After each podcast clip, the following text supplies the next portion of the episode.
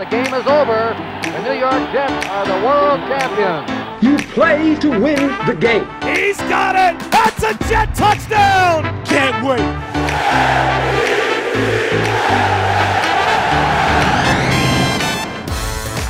You're listening to the official Jets podcast, a Jets three sixty production. Welcome inside the Jets official podcast. Ethan Greenberg and Eric Allen here bringing you the Jets and Dolphins game preview, the Friday podcast here, whereas we got two other ones. Make sure to subscribe on your phone on the podcast app. You can check us out on New York Jets dot com. You can check us out on SoundCloud. We got you covered, but right now, Jets-Dolphins, Sunday, one o'clock, the home opener. The Jets finally playing in front of the green and white crowd at MetLife Stadium after two weeks on the road. So, E A, first off, what are some of the things that this Jets team is going to need to do that they did in Oakland and transition that success against the Dolphins on Sunday? This, Greens, this is the eighth time the Jets and Dolphins have played in a green and white home opener, uh, longtime division rivals. And, you know, the fan base doesn't have much love for the fish as Miami comes up here after a season-opening win out in L A over the Chargers. That's a team that is, it continues to find ways to win. That's mm-hmm. what we saw from them in two thousand sixteen.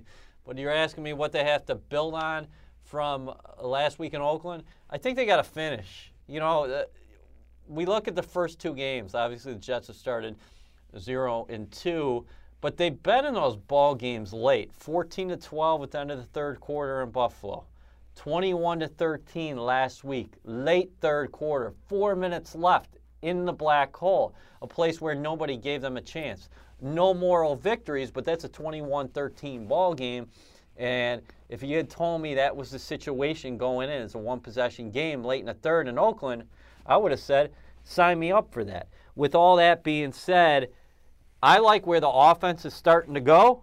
I think they're taking a lot of steps forward. We saw them say, hey, we got to get the run game going. They got the run game going a little bit last week. Interesting, John Morton using the three-back rotation as Eli McGuire got some work. We're seeing Jermaine uh, Kearse and Josh McCown hook up quite a bunch here early in the season. And then Austin Seferian-Jenkins was on his way back as well. But defensively, I think you got to limit the big plays. You can't have so many big plays, and the tackling has to be better. Every week in the National Football League, it seems like there is a star running back you're playing against. And this week, no different, Greens. Jets faced LeSean McCoy. Then it was Marshawn Lynch. Now it's Jay Ajayi, a guy who's a budding star in the National Football League. So defensively, the Jets have to do a better job against the run every play. Every single play. Last week, I thought, again, small steps because twenty-five carries, three point four yards a rush versus two explosion carries for ninety-five yards and two touchdowns. You can't have those in the National Football League if you expect to win. You mentioned Jay Ajayi. Now, last year, he was the fifth leading rusher in the N F L, and he gets a heavy workload, and he's someone that prides himself on his strength. And he said, I remember this from last year, in a press conference, he said that I'm my best in the fourth quarter when the defense starts to wear down. That's what really excites him. So it'll be interesting to see in week one for the Dolphins. Remember, the Dolphins didn't play week one of the N F L yeah. because of Hurricane Irma. So their bye week, in effect, was their was the N F L opening week in week one. So they're playing sixteen straight weeks of football. Yeah, and our thoughts are to all the people down in South Florida who were impacted Absolutely. by the hurricane, because I know there's some Dolphins fans trying to get some uh, football in Uh, this week as uh, they recover and, and to take know, their mind off, yeah, of, yeah, off of the disasters. Yeah, so yeah, maybe sure. some some folks are listening to the Jets official podcast, so uh, I hope everybody is uh, doing well, uh, doing as well as they can down and there. Last week in the in the Dolphins season opener in L A against the Chargers, squeaked out a nineteen seventeen win, but Ajayi had twenty-eight carries for a buck twenty-two. On the ground. Now, that's not a great average. That's, you know, I think about three and a half, but twenty-eight carries is a lot. That means you're controlling the football. If you have yeah. twenty-eight attempts, that means you're controlling the ball, and that's keeping your defense off the field. All right, let's go down to Southern Florida and bring in John Congemi of Dolphins dot com. Now, John, thank you so much for joining us. We really appreciate it. Of course, hope everyone, including yourself, is doing well after Hurricane Irma down there. But, you know, let's talk some Jets-Dolphins football because Sunday, of course, these two teams meet for the first time in the twenty seventeen regular season. And first off, I think a lot of people from our perspective have questions regarding Jay Cutler because he was a late acquisition to the team with Ryan Tannehill going down in practice. And through one game and through preseason, and what what have you seen from Jay Cutler, who's been reunited with Adam Gase? Well, you know, I, I guess the first thing that jumped out to me was how well he was able to adapt to the system. I mean, when Jay got in the building, the next day he was on the practice field running no huddle. And that just doesn't happen if you don't have familiarity with the system and, and the terminology and the, the play-calling mechanisms and the vast experience he's had with Adam Gase when he was at Chicago. So it couldn't have been a, uh, a better fit for the Miami Dolphins to have Jay Cutler on the street uh, being available and still wanting to play, number one, and then being able to jump right in and take over the reins of a football team that feels like they're ready to win. And they need consistency from the quarterback position. So I, I thought it was that was the thing that caught me uh, on day one, and it continued to progress in day two and day three. And you, you've seen that now in, in week one for the Dolphins, being able to come true on the field where he was able to protect the football. They went no huddle. They used tempo. They spread the football around, although Jarvis Landry caught the majority of the passes. Uh, they changed up a little bit in the second half, and I think it was they were able to get to other things in the playbook because of Cutler's familiarity and now being in the system, this system for about three and a half, four weeks. John, sticking to the off offensive side of the ball with the Dolphins, how do you approach defending this team? Because you mentioned Landry, thirteen catches. That jumps off the page to me, and then Jay Ajayi, who got a boatload of carries last week against the Chargers. With that being said, you would figure those guys are going to be featured in each and every game plan. So like a team like the Jets, you just say, hey, listen, they're going to get the ball. You have to contain them because it's going to happen because they're going to rely on those guys and then take those shots down the field with Stills and Devontae Parker. Yeah, I think you have to go in if you're, if you're the Jets, in my opinion. You know that Jarvis Landry is going to be a focal point for the Miami Dolphins. Uh, what do you want to do? And, and maybe you can live with him catching six-yard passes, and he has a, a good knack for breaking tackles. But if you can come up and tackle him, you know, maybe you limit the explosive plays and you give that to Landry, and you, and you kind of make sure that Stills and, and Devontae Parker don't beat you deep. And with the running attack of Jay Ajayi, he's going to get his carries as well. So the, the one thing I, I would say, looking at the Dolphins, you're going to you're going to get those playmakers involved. Whether those five and ten yard pass plays turn into twenty yard plays is really on the ability of the Jets to come up and tackle. Whether Jay Ajayi, who I think last season had an extremely uh, large amount of yards after first contact, and he did it again against the Chargers. Whether the Jets defense can come up and rally around the football, or is Jay Ajayi going to break a couple arm tackles and make a five-yard run into a twenty-five-yard run? Those are the things I I believe that keep the Dolphins' offense on the field, and opposing defenses scratching their heads, saying we've got guys in the right position, but we've got to come up and make plays when they're afforded to us. And that means tackling people, getting off the field on third down, doing the things that the normal mechanics of a defense would allow you to do. Yeah, I'm going to turn it over to Greens uh, here in a second, but to me that's the key point in this matchup is that the Jets, who have not been good at tackling so far through two weeks, and Todd Bowles said those mistakes are correctable. Well, they're going to have to do it Sunday because Ajayi and Landry can kill you with their yards after contact. All right, so yeah, I think that's that's that's definitely, you know, that will hold true, you know, the remainder of the season if the Dolphins have success. Yeah. All right, so John, let's defensively speaking, when you think of the defense, the Dolphins defense that is, you think of Ndamukong Suh down there in the middle, and you think of Cameron Wake, who never seems to get old, even though the number keeps going up. But from a secondary perspective, you know, when, when you look at the box score from the Dolphins-Chargers matchup a week, of a week ago, you see that Philip Rivers threw for over three hundred yards. So what is the state of the Dolphins' secondary?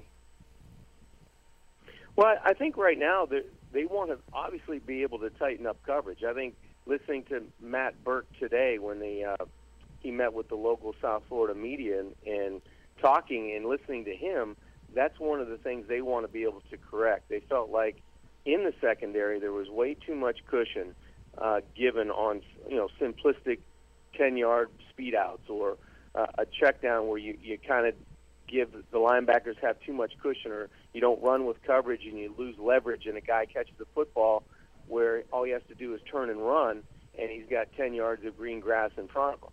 So I think that's the thing the Dolphins, from their perspective defensively, want to improve on. They want to tighten up coverage. They want to close the distance between where the receiver is and, and the positioning of the de- defensive back or the linebacker. Those things need to improve. I, I think you can see that on film. You can watch it when you were watching Philip Rivers dissect the Dolphins secondary. He was getting rid of the football with quickness. I mean, I, I think the average time was maybe two point eight seconds where he was able to catch, look, read it, and throw it. So Cam Wake, Ndamukong Suh, Andre Branch, uh, you know, guys like that, William Hayes, they didn't have a chance to really get Philip Rivers off his rhythm because the ball was gone. So I think that that really dictated time and space in the back end of the Dolphins' defense as well. We're speaking to John Congemi, Dolphins analyst on the Jets Preview Podcast on the official Jets Podcast Network. John, what do you make of the Dolphins' run defense? Obviously, last season, last in the N F L in terms of yards per carry at almost five yards a pop. But in week one, at least, we just mentioned the secondary. Uh, you know, the other part of that equation was Anthony Lynn, the Chargers head coach, said, I didn't like what was happening early when we tried to run because Ndamukong Suh was being so disruptive, as a five-time Pro Bowler can be at times, and they just completely went away from the run. So do you think this is an improved run defense here in two thousand seventeen? I think there's still, you know, a question mark out there. There's no doubt that the Miami Dolphins did a better job at the line of scrimmage against the Chargers. They, they did a terrific job, and Ndamukong Suh was in the backfield, I think, probably three or four times in the first couple series, just shoving guards in the backfield and finding the ball carrier. I think it was Gordon, and getting him to the ground. So they, they definitely improved in that area, and there was nowhere to go but up. You know, it was horrible last season what the Dolphins did against the run. They couldn't stop anyone, and they gave offenses a two-way go, whichever, you know, pick your poison. You want to run it, play action, everything was there because of the run. I think the Chargers ran into problems and they became one-dimensional. I think they had one big run in the in the day of over twenty-five yards, but that was it. You know, it was more Philip Rivers catching and throwing. So I do think, guys, the Dolphins' defense has improved. Uh, a fifth-round draft choice, Davin Godchau, at defensive tackle, has been very consistent. A guy maybe the Dolphins were expecting to play twelve to fifteen snaps per game. I, I think that is going to go north. Uh, into the, at least the twenties or thirties as the season moves along. But, you know, the, the, the kingpins up front, the Ndamukong Suh has to be dominant. Cam Wake has to force pressure from the edge. And I think that helps out the the, the linebacking core that is in a bit in flux uh, with, you know, the absence and the suspension of Lawrence Timmons. So there's a lot of things that have to improve and keep improving on that side of the football. But for the first game for the Dolphins, was any indication, they've spent some time against, you know, offensive runs and, and doing some things and, and holding true to where they're supposed to be defensively, and it came came true in week one for them. I think the Jets' offense uh, showed a lot of balance against the Raiders. They definitely took a big step in improvement from week one to week two, averaging five yards per carry on the ground. Josh McCown has been effective passing the ball. He gets a weapon back in Austin Seferian-Jenkins this week. So an interesting matchup when the Jets offense is on the field against the Dolphins defense. Let's talk about the resourcefulness of the Dolphins and that belief right now that's happening under Adam Gase. It seems like this team last year was in a lot of fourth quarter games, they found a way to win.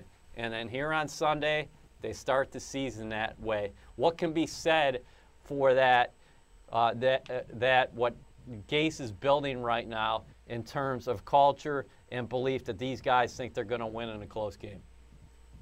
Adam Gase has, has built a, a mindset for this team that they believe they're going to walk out and win every week. They, they feel like they're going to walk out and win every practice. They're going to walk out and win every press conference. You know, everything has changed, it seems like, since his arrival, and it filters down, guys, to the coaching staff, you know, to the training staff, to the equipment staff. I mean, it's it's not a cockiness. It's just a belief about what the work we're putting in is going to lead us to victory. And that starts at practice. It starts at film study. It starts, you know, off the field. Guys are doing the right things. And if not, you know, they're not going to be around. I mean, he basically has two rules on this football team. Show up on time and play as hard as you can. Hmm. And they're not that difficult to follow. And I think the leaders of this team, when you talk about Ndamukong Suh and Cam Wake and Mike Pouncey and, and guys like that, Mike Thomas, they they really have taken the lead in the locker room and, and spread that belief. So I think it, it almost feels, it, it feels for me like a college team, hmm. to be honest with you. It feels like that, that excitement, that exuberance that you would have. Uh, I would think pro guys would probably be a little bit happier because you're getting a paycheck at the end of the, of the day. Heck yeah. But, but um, you know, I just it, it has that feel, guys. It has that feel of there's just an ultimate belief that the Dolphins have been in really close games over the last year in one game. And in the majority of those situations, they've been able to find a way to win, whether it's by those guys making plays or forcing mistakes on other teams or just being – you know, in fortunate situations where teams miss a kick, you, you, things have to happen for that chain of events to occur, and they believe that through the way that they're working and the way that their mindset is, they're helping those things along. Someone that I'm that I want to touch on is Devontae Parker, in that he's someone that was a first-round pick a couple of years ago, uh, always been kind of in the shadow as the guy that has the potential, has the frame, the talent to be a dominant receiver. Last week against the Chargers, you saw that one tremendous catch where he plucked the ball over a Chargers defender. So is do you think that he's finally taken that step to become the guy that the Dolphins drafted a couple years ago? He's pretty darn close. Hmm. The improvement Devontae Parker made in the offseason was extraordinary. He looked like a different person during O T As, during minicamp. He was, he was stronger.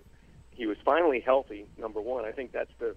the major con contributor to why he's going to have success this season. But I also think the other thing was he started taking care of his body off the field. I think he was getting more rest. He was eating right. He was doing things off the field that you have to do when you're a professional to set yourself apart. Um, and he did those things. And when he came back, he was able to run full speed, not just, you know, half the time, every play. And it made him a better player. And I do believe going up against Xavier Howard every day, two young guys trying to battle, trying to find their way through uh, how good they can be in the National Football League, improved both guys. But Devontae Parker, I would say, number one, he took care of his body, and number two, his body is now one hundred percent, allowing him to make those types of catches. At John Congemi, you can find him on Twitter. He's a Dolphins analyst. You can watch him on Miami Dolphins dot com. You also can watch him on E S P N because you cover a little college football as well. Last week you were in Nashville, Tennessee, where the Vanderbilt Commodores pulled off an upset over Kansas State. So a bonus question as we get you out of here, John.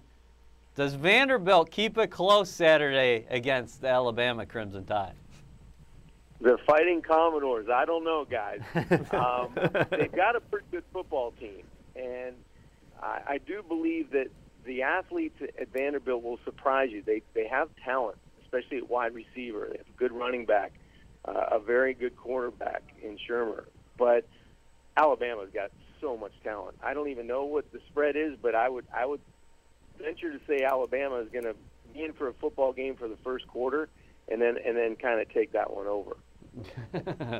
John, thank you so much. We look forward to seeing you up here on Sunday. Hey, thanks, guys. Thanks for having me, and uh, good luck with the rest of the year. All right, Greens, great speaking to John Congemi, who obviously covers the Dolphins and then does a little college football. I'd love to see Vanderbilt pull off the upset. You know I like the upsets in college football, you know? For, you've gone two for two in your upset picks the past two weeks. Very impressive. Yeah, yeah. So we got to look at the slate later. But uh, John Congemi, a lot of great information there. What I take away from what he just said was this is a team that has a lot of belief. They think every time they walk on the field under Adam Gase, they're going to come away with the victory. I thought that was a tremendous point. He said that it felt like a college team, even though the players are getting paid because they're in the N F L. They're a bunch of professionals. And you can kind of tell that the Dolphins have that swag to them, that they truly do believe that they're going to win every game.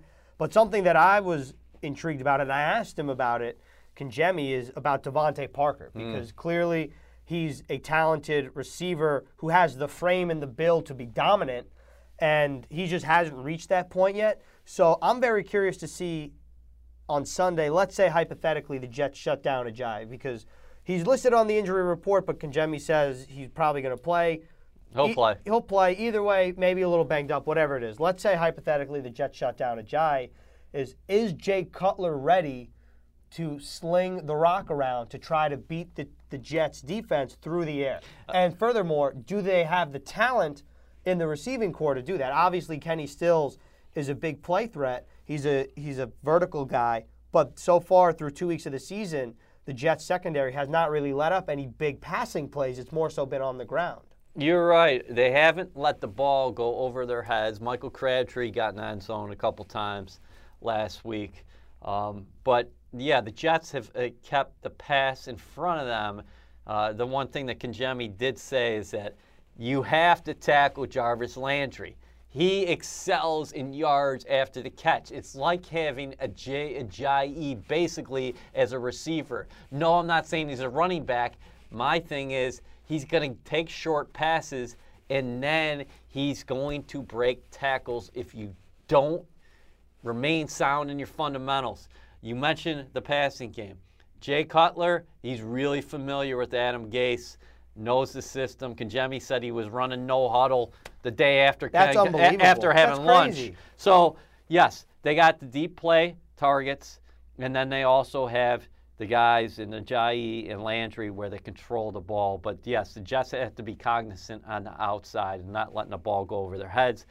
I've been impressed with the rookie safeties. I know it feels like, are you forcing it? Do we have to talk about them every week? Well, listen, when they make plays, you should be talking about guys.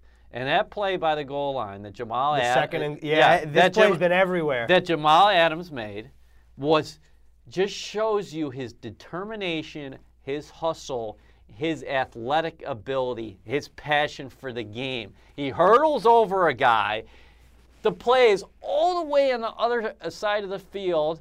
Couple missed tackles in there, and he comes down and takes beast mode down. So, you know. By himself. You, yes. You have to love what you see from these guys. And, again, each week for them, it's a new challenge. And for Miami, it's, uh, you know, I said this in week one with the Bills, is that how will Todd Bowles deploy his safeties this week again? Because Ajayi, obviously, is a weapon, but Cutler can sling it now, you know. So, it's going to be interesting, the formations and personnel groupings that the Dolphins use. Conversely, on the other side, what Congemi said, hey, you know, the Dolphins got to prove that they are an improved run defense, and you mentioned maybe some potential holes in the secondary. I think this is a good defense. It's not a great defense. They have some great players, namely Ndamukong Suh. And you know both teams are going to be juiced up because this is – an A F C East rival when you look at it yep. on, on its face. All right, let's bring in our weekly contributor here on the Jets Preview Podcast, Chad Pennington. Chad, Christopher Johnson, the Jets C E O and chairman, addressed the media here for the first time since taking over for his older brother, and he said, one of my old, one of my roles here is to get into the fan base. That's definitely one of my prior, priorities this year, starting now, especially with this home game, this first home game, obviously referencing uh, the Jets battle with the Dolphins on Sunday. I can't say what the perception is exactly What I hope is that this team, this is a team on the rise. Your thoughts? Well, I think um, your first interview, you, you must be positive, and obviously he was. Um, and I think for him, his approach does need to be at the fan base, um, because I would think it'd be safe to say that from a football standpoint, that would not be his strong point. And so uh, being able to lend his advice and expertise and personality to the fan base to keep the fan base engaged is uh, obviously from a business standpoint something that's important. And uh, in any organization, you've got to be able to delegate um, responsibilities and work with the strengths that you have and manage your weaknesses and let the football people take care of the football and let the business side take care of the business side and work in unity together uh, for one common purpose and one common goal, and that's trying to put a winning product out there. He said he wasn't a patient man. He wants to win every game, C P. And he also said, listen, there are going to be growing pains here. We're playing with a lot of young players. Wants to develop through the draft and developing players who are already here. Um, but his expectation is this team is going to get better and better and better. If you're a fan right now, what are you thinking? Well, first of all, I think that um, you better have patience in this business. Um, a lack of patience uh, does not lend itself to building a program. And so um, even though you may not be a patient, patient man, you have to exercise patience, especially with how uh, the Jets team has been built and, and the, the goals ahead of it. Uh, I think that's number one. I think number two, you have to be able to assess improvement without looking at the win-loss column. Right. And you've got to be able to look at individual improvement, look at improvement on both sides of the ball, and then look at improvement as a team and how you're playing. And the number one goal is that even when you are losing, if your players are still playing hard for its coach and your coaches are still coaching hard and everybody's moving in the same direction, that's a positive. Um, and that's the first step toward building the culture Uh, that you want. And so, you know, I don't expect Coach Bowles and his staff nor his players to give anything but their best. And um, but it does require patience um, because it's obvious that, uh, you know, what has happened over the last year or so um, with ac acquisitions and deacquisitions and things like that, that uh, there has to be some patience uh, involved in this process. Something that Christopher Johnson mentioned yesterday is that his goal as of now, his first goal, is to earn the fans' trust. And you playing in front of the green and white faithful for so long, just from your perspective, what kind of advice would you share with Christopher Johnson? Well, I think first and foremost you have to focus on the process and the plan you have. Um, you can't ride the emo emotional roller coaster of winning and losing in the N F L. Uh, as fans, we're going to ride that emotional roller coaster. Uh, we're going to be high when the team wins. We're going to be low when the team loses. And the last people that can do that are the people within the building in Florham Park. That can't happen um, because uh, if you do that, you just don't provide any consistency when you do that. And you've got to understand and see the long, uh, the longer goals and the bigger perspective. And so that, that's important. You'll like this line. He said that, hey, listen, I'd like to return this team to greatness. And he said that, if we get to the Super Bowl, I'll leave two tickets for my older brother at will call. What do you think about that one?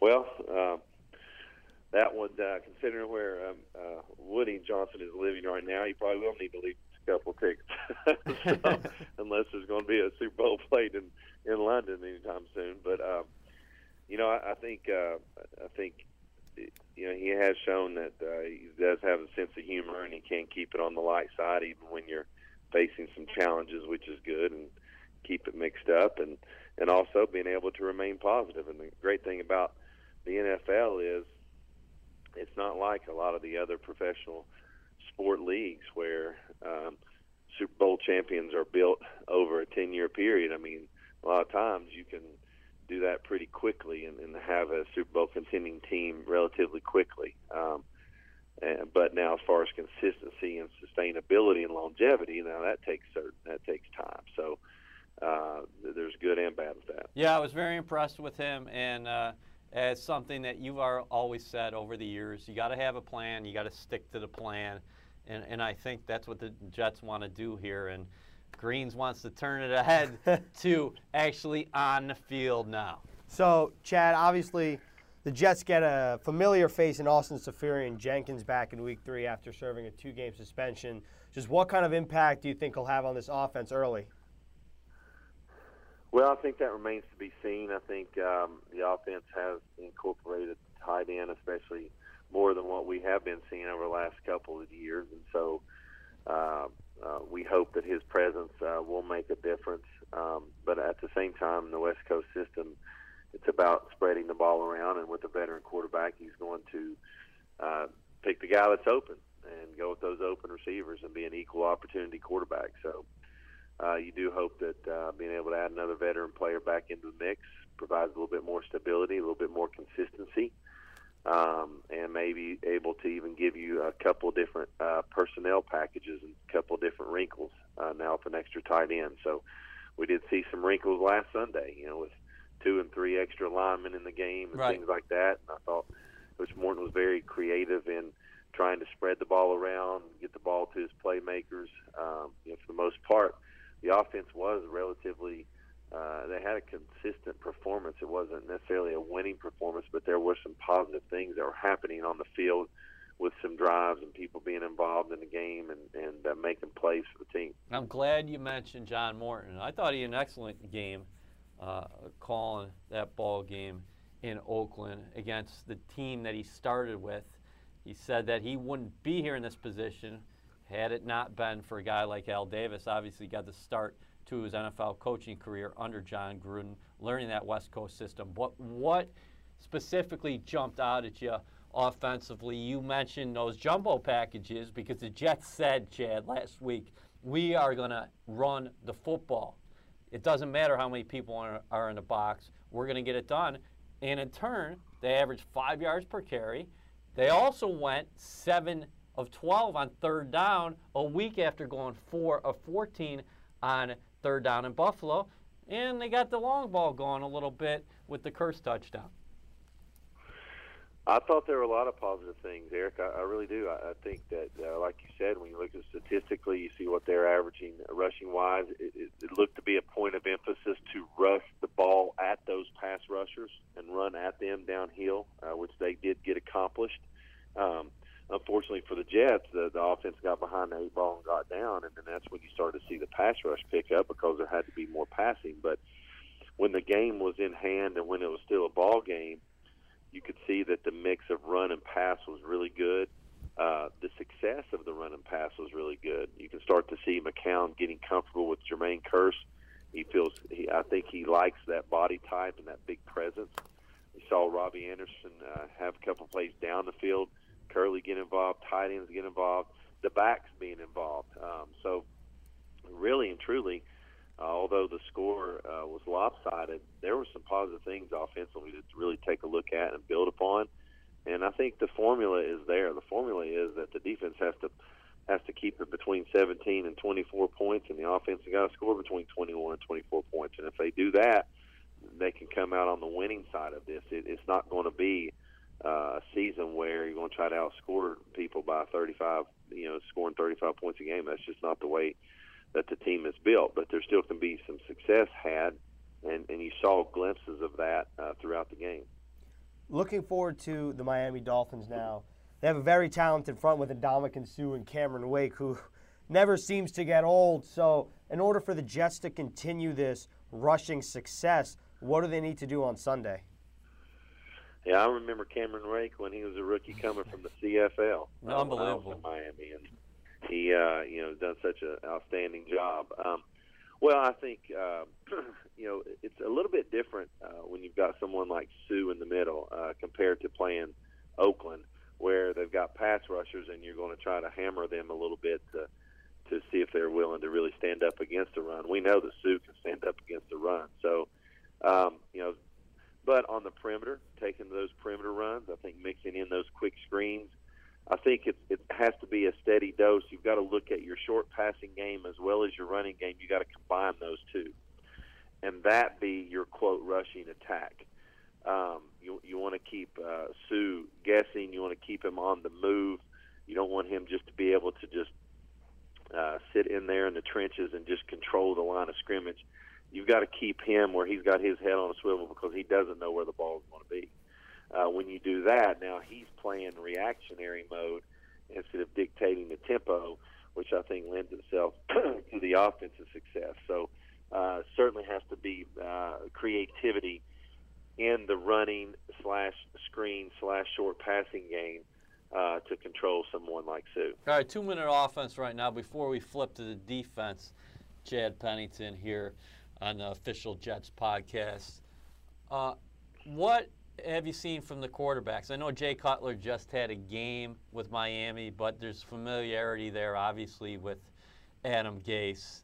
And he has weapons all over the place with Ajayi in the backfield, um, Jarvis Landry, who he targets every other play, it seems like, and they got some big play guys on the outside, Devontae Parker and Kenny Stills. And then, uh, conversely, I've been really impressed with Josh McCown. I know people are going to say you're seeing things through green-colored glasses right now, but McCown coming in here with so many moving parts. I think you mentioned the way the Jets got the ball to a lot of people last week. I think seven receivers uh, had catches in the first half against the Raiders, spreading the ball out, and I think he's been on time most of the time as far as delivery is concerned. I really like what I've seen out of McCown through two weeks. Yeah, I don't think you're looking through green-colored glasses at all. I really don't. I think that's that's the reality. The facts are right in front of you when you watch Josh play. He's played very consistent. He's been stabilizing, and he hasn't had any major disasters. And so uh, I think you, you're getting exactly what you ask of Josh right now. And uh, what has to happen is that the team now has to play better team complementary football, uh, special teams, defensively and offensively. And if they play complementary football, then I think you'll even see Josh play even better. Uh, but it's it's difficult. Uh, you know, in the first game, you get close to fourteen to twelve, and then all of a sudden, the next time you get on the field, you're back down by nine. Um, it's fourteen to ten, then all of a sudden, you're getting ready to go on the field, you're down by eleven, and you're down by eighteen. I mean, that's that's difficult circumstances that from the quarterback position, you did not control. You had no control over those things. And so uh, I think he's played within himself. He's tried not to do too much and done a good job of making sure he gets his uh, the ball to his playmakers. Something that Todd Bowles mentioned is that Bryce Petty last week was the number two quarterback, Christian Hackenberg, inactive. So, Chad, just wanted to get your opinion on that because Coach said that Petty would be the number two for the foreseeable future. I don't think it means much. It is what it is. I mean, you know, it's – They they have enough on film to feel good about where they are right now. I think Bryce proved himself in the, in the preseason, had, had a, a decent preseason, gave Christian a lot of reps. Um, I think that they still look at Christian as a possibility, but there's still a lot of work to be done there. And uh, so who's two and who's three right now, I don't think you can read into that very much at all. But the reps uh, won't be there for either one of them. But when you really think about it at practice, because that's one thing that Petty told me in the locker room this week, Chad, was that you really don't get a lot of reps at practice. Conversely, Hack has to take those scout team reps and say, I'm going to make the most of them. Right. You know, that's the only difference is that the, the third normally takes most of the scout team reps while the two's trying to mentally prepare because he's one play away. Uh, that, that's that's the big difference. And so, uh, and so sometimes being the two is a little bit more difficult. It's definitely more stressful because you know you're one play away and you're not getting any reps in practice. But, you know, the notion of thinking that the two gets a little bit more reps because he's a two versus a three, once the regular season comes around, that's not true. It's all about the one and making sure he's prepared to play. Great point. Well, you are our number one quarterbacker in the Jets Official Podcast. Jay Pennington, thank you so much again, and we'll catch up next week. You got it, fellas. All right, great stuff from our quarterback, Q B one, Chad Pennington, as always. But, E A, before we touch on some final things here before we let everyone go and get ready for game day on Sunday, just a couple days, is what's your favorite Jets-Dolphins memory? Because clearly these two teams face twice a year, every year. You know it's on the schedule. There ain't no question about it. So what's your favorite Jets-Dolphins memory? Man, I know I put you on the spot there. There, there are so many. Did I have to be there? I mean, the the one that always is always going to stand out is the Monday Night Miracle, right? I was working with the Tampa Bay Buccaneers at the time in the public relations department, and it was a Monday, obviously a Monday night, and I had finished work and went out to dinner with a couple staffers, came home, and it, the game was thirty to seven in the third quarter. I vividly remember it, or uh, towards the end of the third quarter. And I shut it off. I shut it off. I got up the next morning, start shaving, turn on the radio, and they say the Jets had came back and won. And I said, you got to be crazy, man. I was slapping myself with water. And I'm like, there's no way they won that you game. You sounded like John Gruden for a second there. You got to be crazy, man. So, um, but there was there was also a time we went there, and uh, the Jets went there and, and cemented their place in the postseason. There's there's so many things stand out. I remember a night game when they came here and the Jets just ran it down their throat for over uh, two hundred yards. I think Curtis Martin went over one hundred. Lamont Jordan went over one hundred. Lavernius Coles used to be a Dolphin killer. Uh, you know, over the years, it has been a great rivalry. Um, You know, and I expect nothing less uh, come Sunday. You, as a guy who's been here only here a couple years, but a Jet fan all his life, do you have a favorite Jet well, it, memory? It's it's funny you mention it because I, I do I don't have a favorite memory, but I have a vivid memory. Okay. Um, it was it was Christmas break in probably middle school, and I went down to Florida with my buddy whose grandparents lived down there, and we went to visit his family and. We grew up together, so it was it was nice to hang out, and we went to a Jets-Dolphins game, yeah. and it was pouring. It was pouring down there, and it was an all it was a low-scoring game, and I just vividly remember Chad Pennington, you know, dumping off a little screen pass to Leon Washington in the flat, and he took it down. The Jets kicked kicked the field goal, and that was the decisive points. So I, that's what I remember. That's what sticks out to me. But you know, Jets-Dolphins matchups in general have a different kind of juice, as do all rivalries. So I think this week is, it'll be a lot of fun this week, especially when you combine that energy with the fact that it's the Jets' home opener. So I'm really excited for this week, but one last thing here on the official Jets podcast game preview is matchup-wise, or just in the game in general, what is, you know, what's something that you're particularly looking forward to? It's got to be uh, the Jets' defense against Ajayi. If the Jets can bottle up the run, and I'm not saying hold him to under fifty yards. No, I'm not saying that because maybe he gets twenty-five attempts. But fun fact real quick, in the last game the Jets and Dolphins played at MetLife Stadium last last year, Ajayi had nine carries for fifty-one yards, so he wasn't turned to a lot. No. Yeah, I, I think that I think you're going to know. You tell me right now the Jets hold Ajayi under seventy. I say the Jets win this game. That, to me, that's what it comes down to. Uh, yeah, the secondary has been exploited on a couple occasions, but again, the point I come back to is that the ball hasn't been going over their heads this year. I like what I've seen from the young safeties. Uh, Coney Ealy said earlier this week, we got to get them in third and longs. Well, the only way you get people on third and longs is if you're doing a good job on early downs against the run.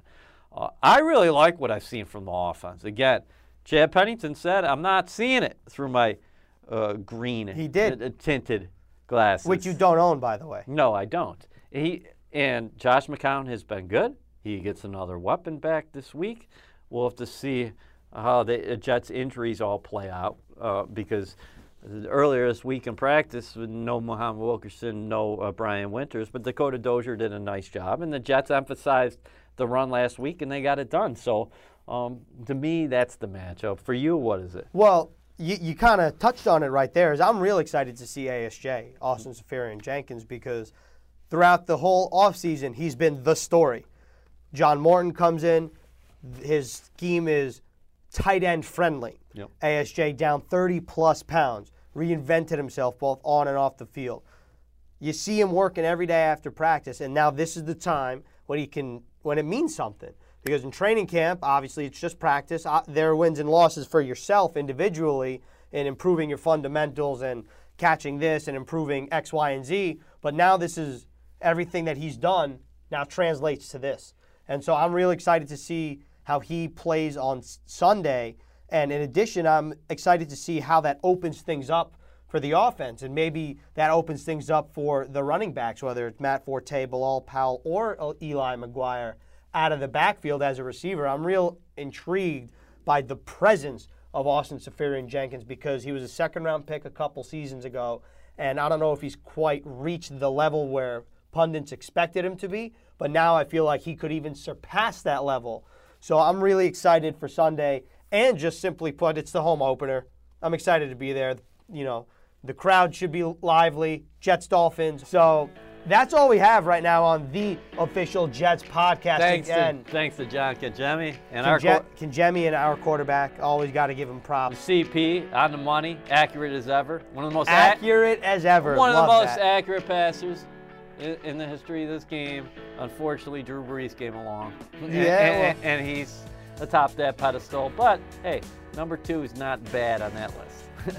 That's Eric Allen. I'm Ethan Greenberg. Make sure to subscribe on your phone. Make sure to go to New York Jets dot com. You can check us out on SoundCloud. But there you have it, the game preview of the official Jets podcast.